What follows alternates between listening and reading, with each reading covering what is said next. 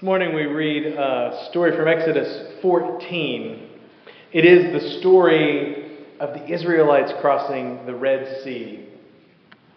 In many ways, I think this story is a microcosm of the whole story of, of Exodus. It's, it's the whole Exodus story in just one chapter or a handful of verses.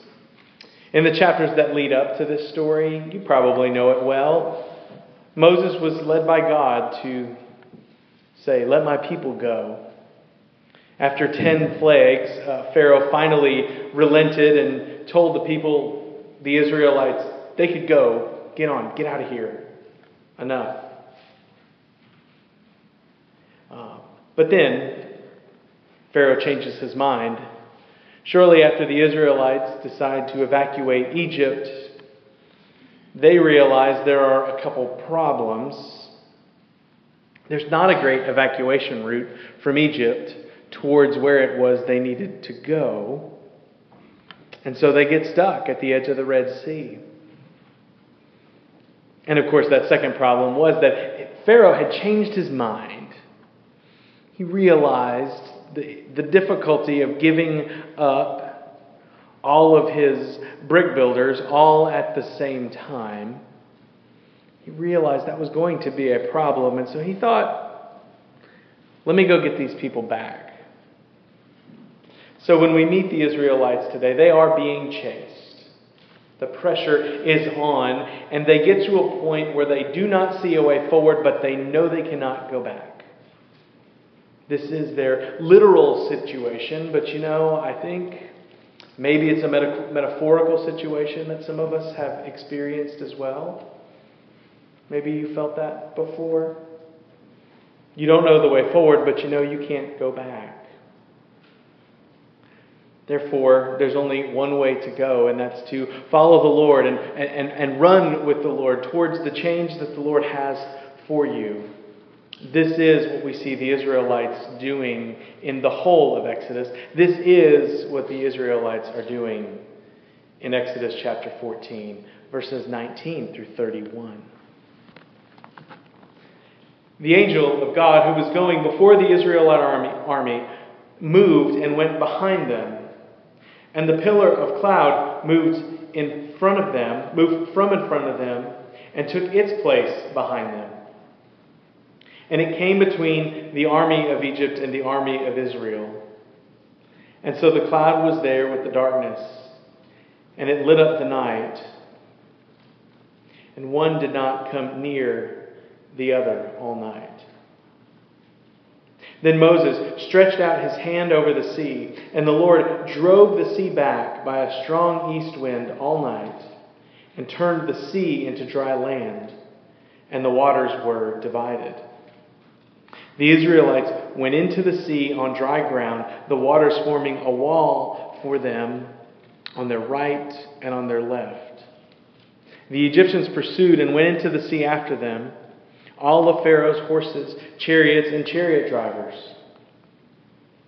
At the morning watch, the Lord in the pillar of fire looked down upon the Egyptian army and he threw the Egyptian army into a panic. He clogged their chariot wheels that they turned so, so that they turned with difficulty. The Egyptians said, Let us flee from the Israelites, for the Lord is fighting for them against Egypt. And then the Lord said to Moses, Stretch out your hand over the sea so that the water may come back upon the Egyptians, so that their chariots, or upon their chariots and their chariot drivers. So Moses stretched out his hand over the sea, and at dawn the sea returned to its normal depth depth as the Egyptians fled before it. The Lord tossed the Egyptians into the sea. The waters returned and covered the chariots and the chariot drivers, the entire army of Pharaoh that had followed them into the sea. Not one of them remained. But the Israelites walked on dry ground through the sea, the waters forming a wall on their right and on their left. And thus the Lord saved Israel that day from the Egyptians. And Israel saw the Egyptians dead on the seashore. Israel saw the great work that the Lord did against the Egyptians, So the people feared the Lord and believed in the Lord and in his servant Moses. This is the word of the Lord. Thanks be to God. Have you ever found yourself in a situation that you knew you had to get up and go, but you weren't sure how it was going to ultimately end up? You knew it was time to step out but you were unsure how things would go beyond the next step. That is the situation the Israelites found themselves in today. They were ready to be out of Egypt, and Pharaoh had let them go, so they went. And along the way, they met what seemed like roadblocks, only to find out that because God was leading them forward, there was a way. It was just a way they could not see, they would not have planned, and it was on a timetable they would not have set out for their own making. Ultimately, though, if you are being called by God to go somewhere, to step forward, to step out, you may experience those things too. A way you wouldn't have planned on a timetable you wouldn't have laid out. And you might get ways through roadblocks that you would not have seen yet. Yet, that's how God works. If we are following the leadership of the Lord, then we will enter into a vision and a place and a, and, and a way of being that is beyond our own making because it is one that we share with the Lord. And it's one we haven't made up for ourselves. This is what happens in this passage today. This is what happens for us. Now, for us to experience this this way is for us to treat this passage as one that is still alive, that is still speaking to us. We could look at the story of Exodus as a story that happened once a long time ago. That's a, a history story. We could look at the way that Egypt oppressed the Israelites, and we could look at the way that God parted the seas and provided a way forward for the people and thwarted the Egyptians. Thwarted is kind of an understatement, isn't it? And we could see it simply as a story about what God did And there's a lot of people who look at the stories of the Bible that way. But I don't think that we do.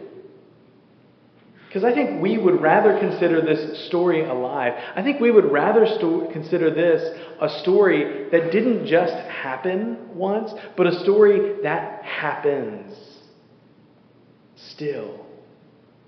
And when we read the Exodus narrative as a story that still happens, that is still alive, it becomes a story that also is our story because it describes how God can work in our lives too. It becomes a story about who we are and a story about who God is and the way that that works together in amazing situations. When we consider this as a story that is alive and not one that just happened at a particular time and in a particular place with a particular people, it becomes an illustration about how we live going forward. Not just how God did do things back there. And so, in this way of seeing the story, God acts on behalf of Israel in the face of Egypt. And we can embrace it as Maybe there's going to be a time when God's going to act for me. Maybe God's going to lead me. Maybe God's going to lead me in a way that moves from oppression to freedom. Uh, maybe on a grand scale, God is going to lead us in ways beyond what we could have ever asked or imagined. The Israelites needed a change. They had been building bricks for Pharaoh for a long, long time, and they needed freedom. They did not need to be oppressed any longer. They needed something, though, that they could not do on their own. They could not escape Pharaoh on their own. They needed God's help. And a lot of times in life, so do we. Now, I said that this story is a microcosm because the Exodus story provides great promise for all of us. The Israelites move from oppression in chapters 1 and 2 and 3 to great freedom by the end. They enter the promised land. It is an adventure along the way. There are many ups and downs. There are left turns and right turns that they did not expect. Yes, they walked through the water or through the dry seabed with water on both sides of them. And the most interesting part of that picture I showed the children was was the artist drew fish right next to the Israelites in the waters. It was amazing. And it doesn't stop there. God speaks to Moses on the mountain and writes with his own finger in tablets of stone. God helps Moses get water from a rock. Every morning, the Israelites would wake up, and the food they needed would be on the ground right there, waiting for them to pick it up. And every night the quail would be there too. Yes, they were there for 40 years, but God did amazing things while they wandered. Yes, there was an instance when the Israelites looked back and they were tired of wandering. They had cooked all they could with the manna. They had had their fill of quail. They looked back and pined for the, the regimented regularity of life in Egypt, but God wouldn't let them go back because there wasn't a hope and a future back there.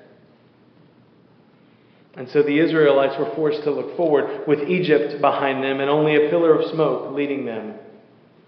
They were forced to get to the water's edge. Certainly, they were probably worried. When you get to the water's edge like that, you await defeat. But over and over and over again, God provides a way forward that they could not see. They didn't they had never seen waters split like that before, and God blew an east wind to help them. Their way forward was a way that they knew they had to go, but they could only go with God's help. So God reveals again and again and again that God can take us places we cannot go on our own.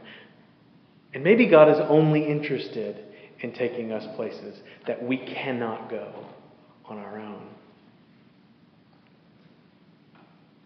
As people who want to experience life and joy and hope in a future, maybe we need to realize that God brings us life through leading us forward. And maybe that means change. But we say change is inevitable, right?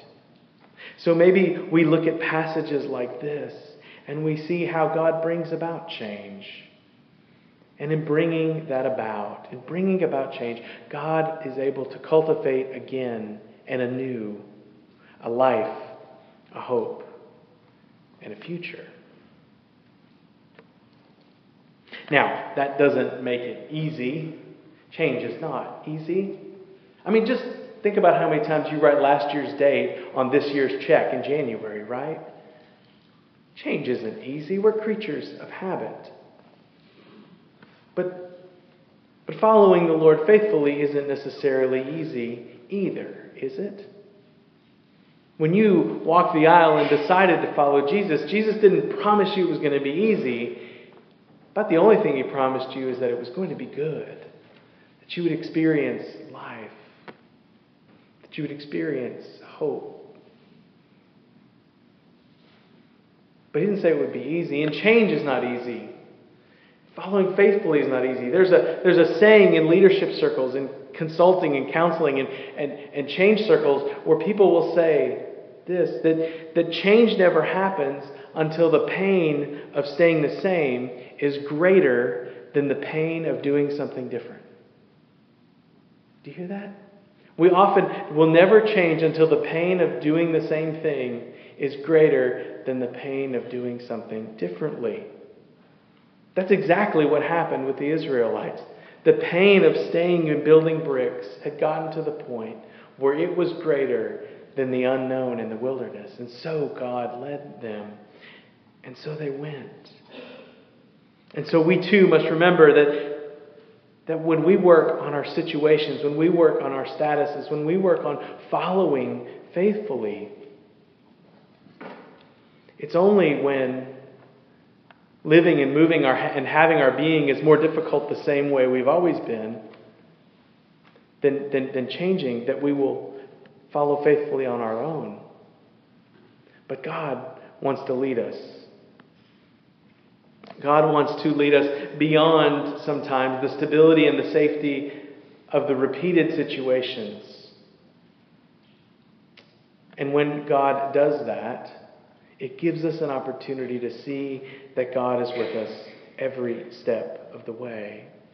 When God leads us to change, when God leads us to embrace change and to do something different and new, the only thing we can be assured of is that God is going to be there as we're being led, as we're moving forward. It takes risks. It wasn't all cookies and grins for the Israelites. They were changing from a situation of being oppressed, though, to a situation of being free and finding freedom in the promised land that they would find in the following generations. They were changing from having built enough bricks to seeing God differently, to establishing their own kingdom, their own people, their own way of being with God. And so on the road to change, they learned a lot as you, you, you probably have as well. And in the Exodus story, when they were hungry, God fed them. When they were thirsty, God gave them water from a rock. When they weren't sure where to go, God led them with a pillar of smoke. And even when they got to the edge of a sea, a sea they had no way of crossing, God provided a way. Because that is what God does. God provides a way forward for us when we can't see it for ourselves, so long as we are following and walking faithfully with Him. I believe that that story of what God did for Exodus, in the Exodus, is every bit as true for you and me today as it was for them back then. I believe that in somehow, some way, God is calling us forward and that the only way to approach it is to run right to it because that's the way we know we can meet the Lord. That's where the Lord calls us to life. And that's the way that we can rely most on God. Because it's God calling us to go somewhere we can't go on our own. We can't get there without God's help. That is what is true in the story, and that is true for you and for me today. I'm not sure where God might be calling you. I'm not sure where God is pushing you out of brick building and into something else. And I'm not even sure that God's calling you to do that today. But I am sure that as us gathered here today, that the God who can make walls out of water and make the seabed dry land, that that God can call you to something incredible. But the only way that you're going to get there is to have the courage to follow. The only way that you're going to get there is to walk faithfully with the Lord. And so today, follow the Lord's lead. Go where the Lord is leading you. Don't try to put it on your own t- timetable. Don't try to map it out your own way. Don't try to predict exactly how it will go because God works beyond all of those things. But beyond is a better way in this instance. And so find the place where God is leading you. Find the place where God is leading you that you haven't figured out for yourself. And embrace the leadership of a God whose sole purpose is to help you be all that you've created, you've been created to be. And when that is what we're running to, that is change we can run to. And that is the change we run to and meet God when we get there. May we not be afraid to leave Egypt when it's time. And may we have the faith to walk forward, even if those walls next to us are water. Will you pray with me? Gracious and loving God, you call us forward all the time in many ways. It's almost it's cliche to say every day and in every way, but you do. You call us. You call us to go places we can't go on our own, to do things we can't do by ourselves, to reach a world that we get to be a part of reaching and loving and being a part of. And Lord, that is hard. We are creatures of habit. We like routine. We've been blessed by stability. But Lord, help us to know when the time is right to step forward and follow you faithfully. Help us not to crave stability we create more than a relationship with you that you create for us. Lord, and when we step out, catch us. Lord, when we step out and see a dead end, provide a way. Lord, as you fed the Israelites, as you gave them water, as you provided a path, do the same for us. We commit to trust you, and we trust that you reveal that to us today. This, O oh Lord, is our prayer, and we offer it in your name. Amen.